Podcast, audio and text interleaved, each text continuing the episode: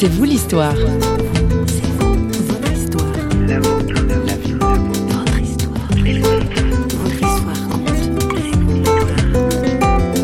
Se soigner les uns les autres, c'est laisser la porte ouverte pour qu'un peu d'air entre parmi nous et qu'on puisse respirer. Être les uns avec les autres et laisser de la place pour que quelque chose arrive qui ne vient pas de nous, qui vient très discrètement parmi nous et qui permet à chacun de nous de savoir que nous ne sommes pas seuls et que nous n'avons aucune raison d'avoir peur. Elle a vécu avec une maladie psychologique de taille, mais elle va mieux. C'est vous l'histoire reçoit aujourd'hui Véronique Dufief. Professionnellement et intellectuellement, c'est une femme brillante, universitaire et enseignante. Son intelligence et son statut social ne lui ont cependant été d'aucun secours face à son trouble bipolaire. Un trouble de l'humeur qui se caractérise par des phases d'exaltation et d'irritabilité, ainsi que des phases de dépression profonde qui peuvent aller dans les cas les plus graves jusqu'au suicide. En revanche, notre invité témoigne au micro de notre journaliste François Sergi qu'une guérison intérieure et une conversion profonde chrétienne lui ont permis de trouver un équilibre et un sens à sa fragilité. Véronique Dufief, bonjour. Bonjour. Le titre de votre ouvrage est La souffrance des armées, mais vous parlez dans les dernières pages, on arrive à, l'amour des armées.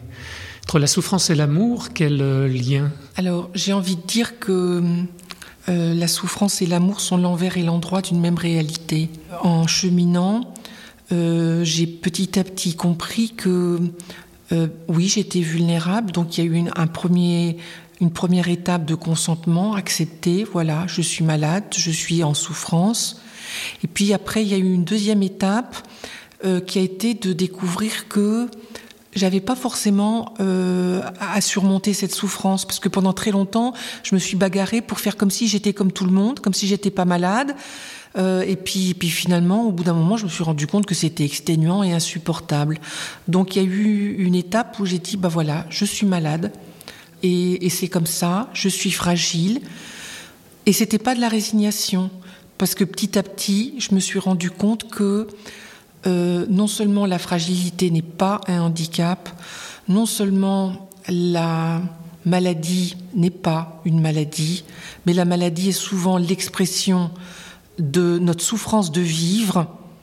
Et quand nous acceptons de reconnaître que nous souffrons de vivre parce que nous souffrons du mal d'amour qui va avec la vie, qui est comme le bourgeon à l'intérieur de la fleur de la vie. Et donc maintenant, quand je rencontre un ami ou une personne que je crois sur ma route et qui est en souffrance, je peux me contenter d'être à côté de cette personne, de pas forcément chercher à la secourir, mais d'être à côté d'elle, de savoir que moi je peux pas grand chose à part être là, être présente, et que la fragilité c'est vraiment le lieu de notre rencontre la plus intime avec Dieu. Le jour où nous arrivons à cohabiter avec notre fragilité, ben, c'est comme si nous pouvions aussi en même temps ouvrir la, la, partie la plus intime de notre maison intérieure pour que le Seigneur vienne nous rencontrer et pour que le Seigneur puisse euh, nous accueillir aussi dans notre faiblesse de petits enfants en mal d'amour. Voilà.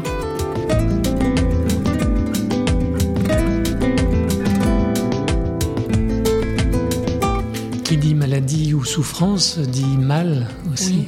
Donc il y a un versant euh, peut-être inquiétant et, qu'on peut percevoir comme euh, négatif. Cette question du mal, est-ce que vous êtes buté sur cette question ou pas? Non, alors c'est pareil, pendant longtemps j'ai fait le redresseur de tort. Euh, je, me, je brandissais euh, la foudre du jugement dernier et j'aurais été capable de dire à tout le monde, bah toi maintenant il faudrait que tu te corriges pour ci, que tu t'améliores pour ça. Enfin mm. bref, quoi, je me prenais pour Dieu le Père, c'était un petit peu euh, outrancier de ma part et même passablement orgueilleux. Et en fait j'ai eu l'occasion de m'apercevoir à plusieurs reprises dans des contextes différents que souvent, et on est tous logés à la même enseigne pour ça, il y a des moments où on se rend odieux est vraiment haïssable pour autrui. Et souvent, euh, cette, cette espèce de, de, de, méchanceté qui nous sort par tous les pores de la peau et qui éclate en violence autour de nous, c'est souvent un appel de détresse. C'est une manière de dire, de, de provoquer l'autre en lui disant Est-ce que tu es capable de m'aimer jusque-là? Je vais mal, je fais du mal. Je fais du mal, je me rends haïssable parce que j'ai besoin de vérifier que l'autre est capable de m'aimer tel que je suis et de m'aimer jusqu'à 70 fois cette fois. Hmm. Hein et donc, quelquefois, ben, dans la vie conjugale, quand il y a des scènes de ménage et puis que tout le monde éclate et que chacun euh, euh, devient absolument odieux, et ben, c'est une manière de dire euh, d'envoyer un message contradictoire, de dire à la fois bah, tu peux me haïr parce que vraiment je suis détestable, mais en même temps, est-ce que tu voudrais pas m'aimer malgré ce que je suis et malgré cette haine que j'ai de moi-même parce que je suis d'abord à moi-même insupportable? Et donc maintenant, maintenant quand quelqu'un est méchant ou désagréable avec moi, je ne me sens plus, ou en tout cas moins souvent, parce que ça m'arrive aussi quelquefois d'être blessée, mais je suis moins souvent blessée, parce que je le prends moins comme quelque chose de dirigé contre moi que comme l'expression douloureuse d'un mal qui ne sait pas quoi faire de lui-même et qui ne sait pas comment s'exprimer.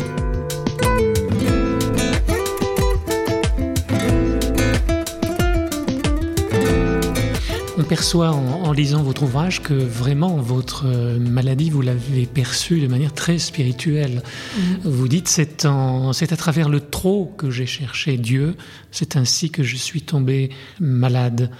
Et à la fin de votre livre, vous écrivez encore Oui, j'étais malade de toi, Seigneur. Toute maladie est-elle spirituelle? A-t-elle cette dimension-là? D'après l'expérience que j'en ai, et, plus j'observe autour de moi, ben, il y a des gens malades aussi autour de moi, je, je, regarde comment ils fonctionnent, j'écoute comment ils fonctionnent. Et moi, l'observation à laquelle j'arrive maintenant, c'est que les trois quarts du temps, nous ne connaissons pas très bien notre souffrance. Euh, nous avons du mal à l'identifier. Et quelquefois, notre corps est plus sage que nous ne le sommes nous-mêmes. Et c'est notre corps qui nous dit qui nous aide à voir de quoi nous souffrons. Donc on peut avoir des maladies psychiques, on peut avoir des maladies organiques, je vais même jusqu'à dire qu'on peut avoir des accidents qui sont comme des, messages que nous nous envoyons à nous-mêmes pour nous dire stop, arrête-toi, arrête-toi, écoute, qu'est-ce qui se passe? Où as-tu mal? De quoi as-tu mal?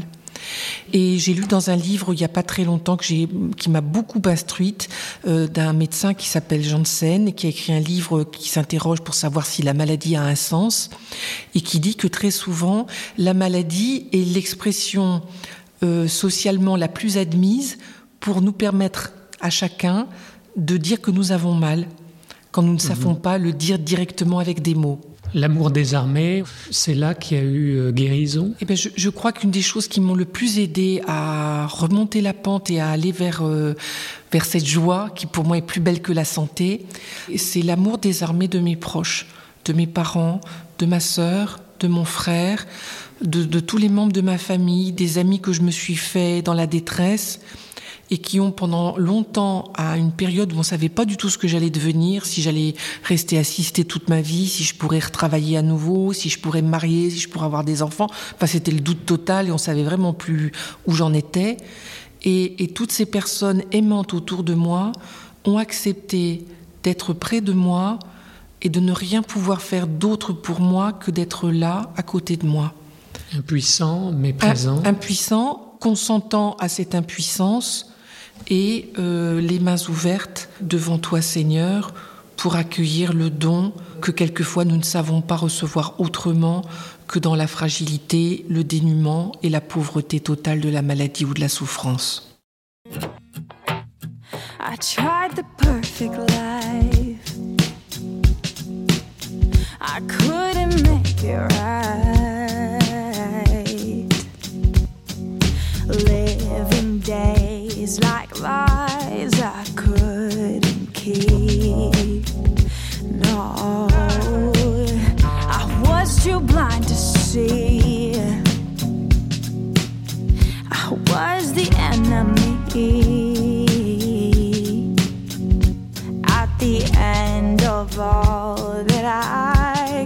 Do, the light came in and I saw you.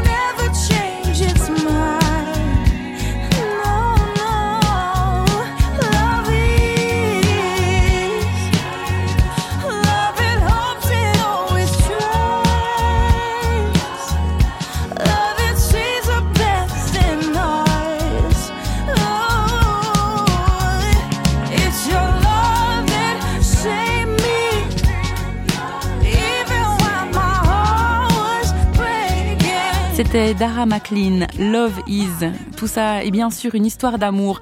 De sa maladie, Véronique Dufief a appris beaucoup, notamment à laisser la place au divin, à l'amour, au cœur de son être. Soignez-vous les uns les autres, dites-vous.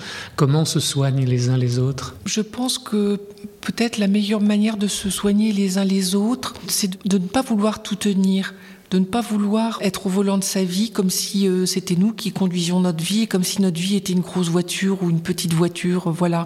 Se soigner les uns les autres, c'est laisser la porte ouverte pour qu'un peu d'air entre parmi nous et qu'on puisse respirer. Donc ne pas se faire euh, le guérisseur de soi-même ou de l'autre Non, être les uns avec les autres et laisser de la place pour que quelque chose arrive qui ne vient pas de nous, qui vient très discrètement parmi nous et qui permet à chacun de nous de savoir que nous ne sommes pas seuls et que nous n'avons aucune raison d'avoir peur. N'ayez pas peur, c'est oui, oui. une parole de Jésus hein, dont vous parlez dans. Oui, je crois, vrai, je crois vraiment que dans la souffrance, il y a deux choses qui sont encore plus douloureuses que la souffrance. Il y a la peur de souffrir et il y a le sentiment d'être isolé dans la souffrance au point qu'on peut devenir complètement fou de douleur. Et le jour où on laisse la peur simplement nous quitter, mais ça, c'est pas quelque chose qu'on peut décider à la force du poignet. Il faut laisser la peur euh, s'en aller d'elle-même le jour où on n'a plus besoin d'elle pour se protéger, parce que la peur aussi, c'est une protection. Et le jour où on comprend qu'on peut traverser la souffrance en communion avec ceux qui souffrent et en communion avec le Seigneur, en mettant mes souffrances dans les souffrances du Seigneur, eh bien, ça nous, ça nous permet à tous de sortir de l'enfer de la solitude, de l'isolement, et de sortir de l'enfer de la peur. Et une fois qu'on est sorti de l'enfer de la peur et l'enfer de la solitude, ben on découvre que la souffrance, c'est la joie extraordinaire d'attendre que se réalise la promesse de Dieu. Et notre souffrance, c'est simplement la soif en attendant de retrouver le bien-aimé. Véronique Dufief, merci. Je rappelle euh, le titre de votre ouvrage, donc La souffrance des armées aux, éditions Salvator. Merci. Merci beaucoup. Laisser la peur s'en aller afin que le souffle d'en haut surgisse, dans l'inattendu souvent, c'est ce que nous apprend le témoignage de Véronique Dufief. L'histoire de notre invité vous a rejoint. Je vous rappelle la possibilité de rester en contact avec nous en quelques clics. Il suffit de taper parole.fm ou alors de nous retrouver sur les réseaux sociaux. N'hésitez pas à réagir et nous faire part de vos propres expériences. Quant à moi, je vous retrouve très vite pour un prochain C'est vous l'histoire, une émission signée Radio Réveil. Bye bye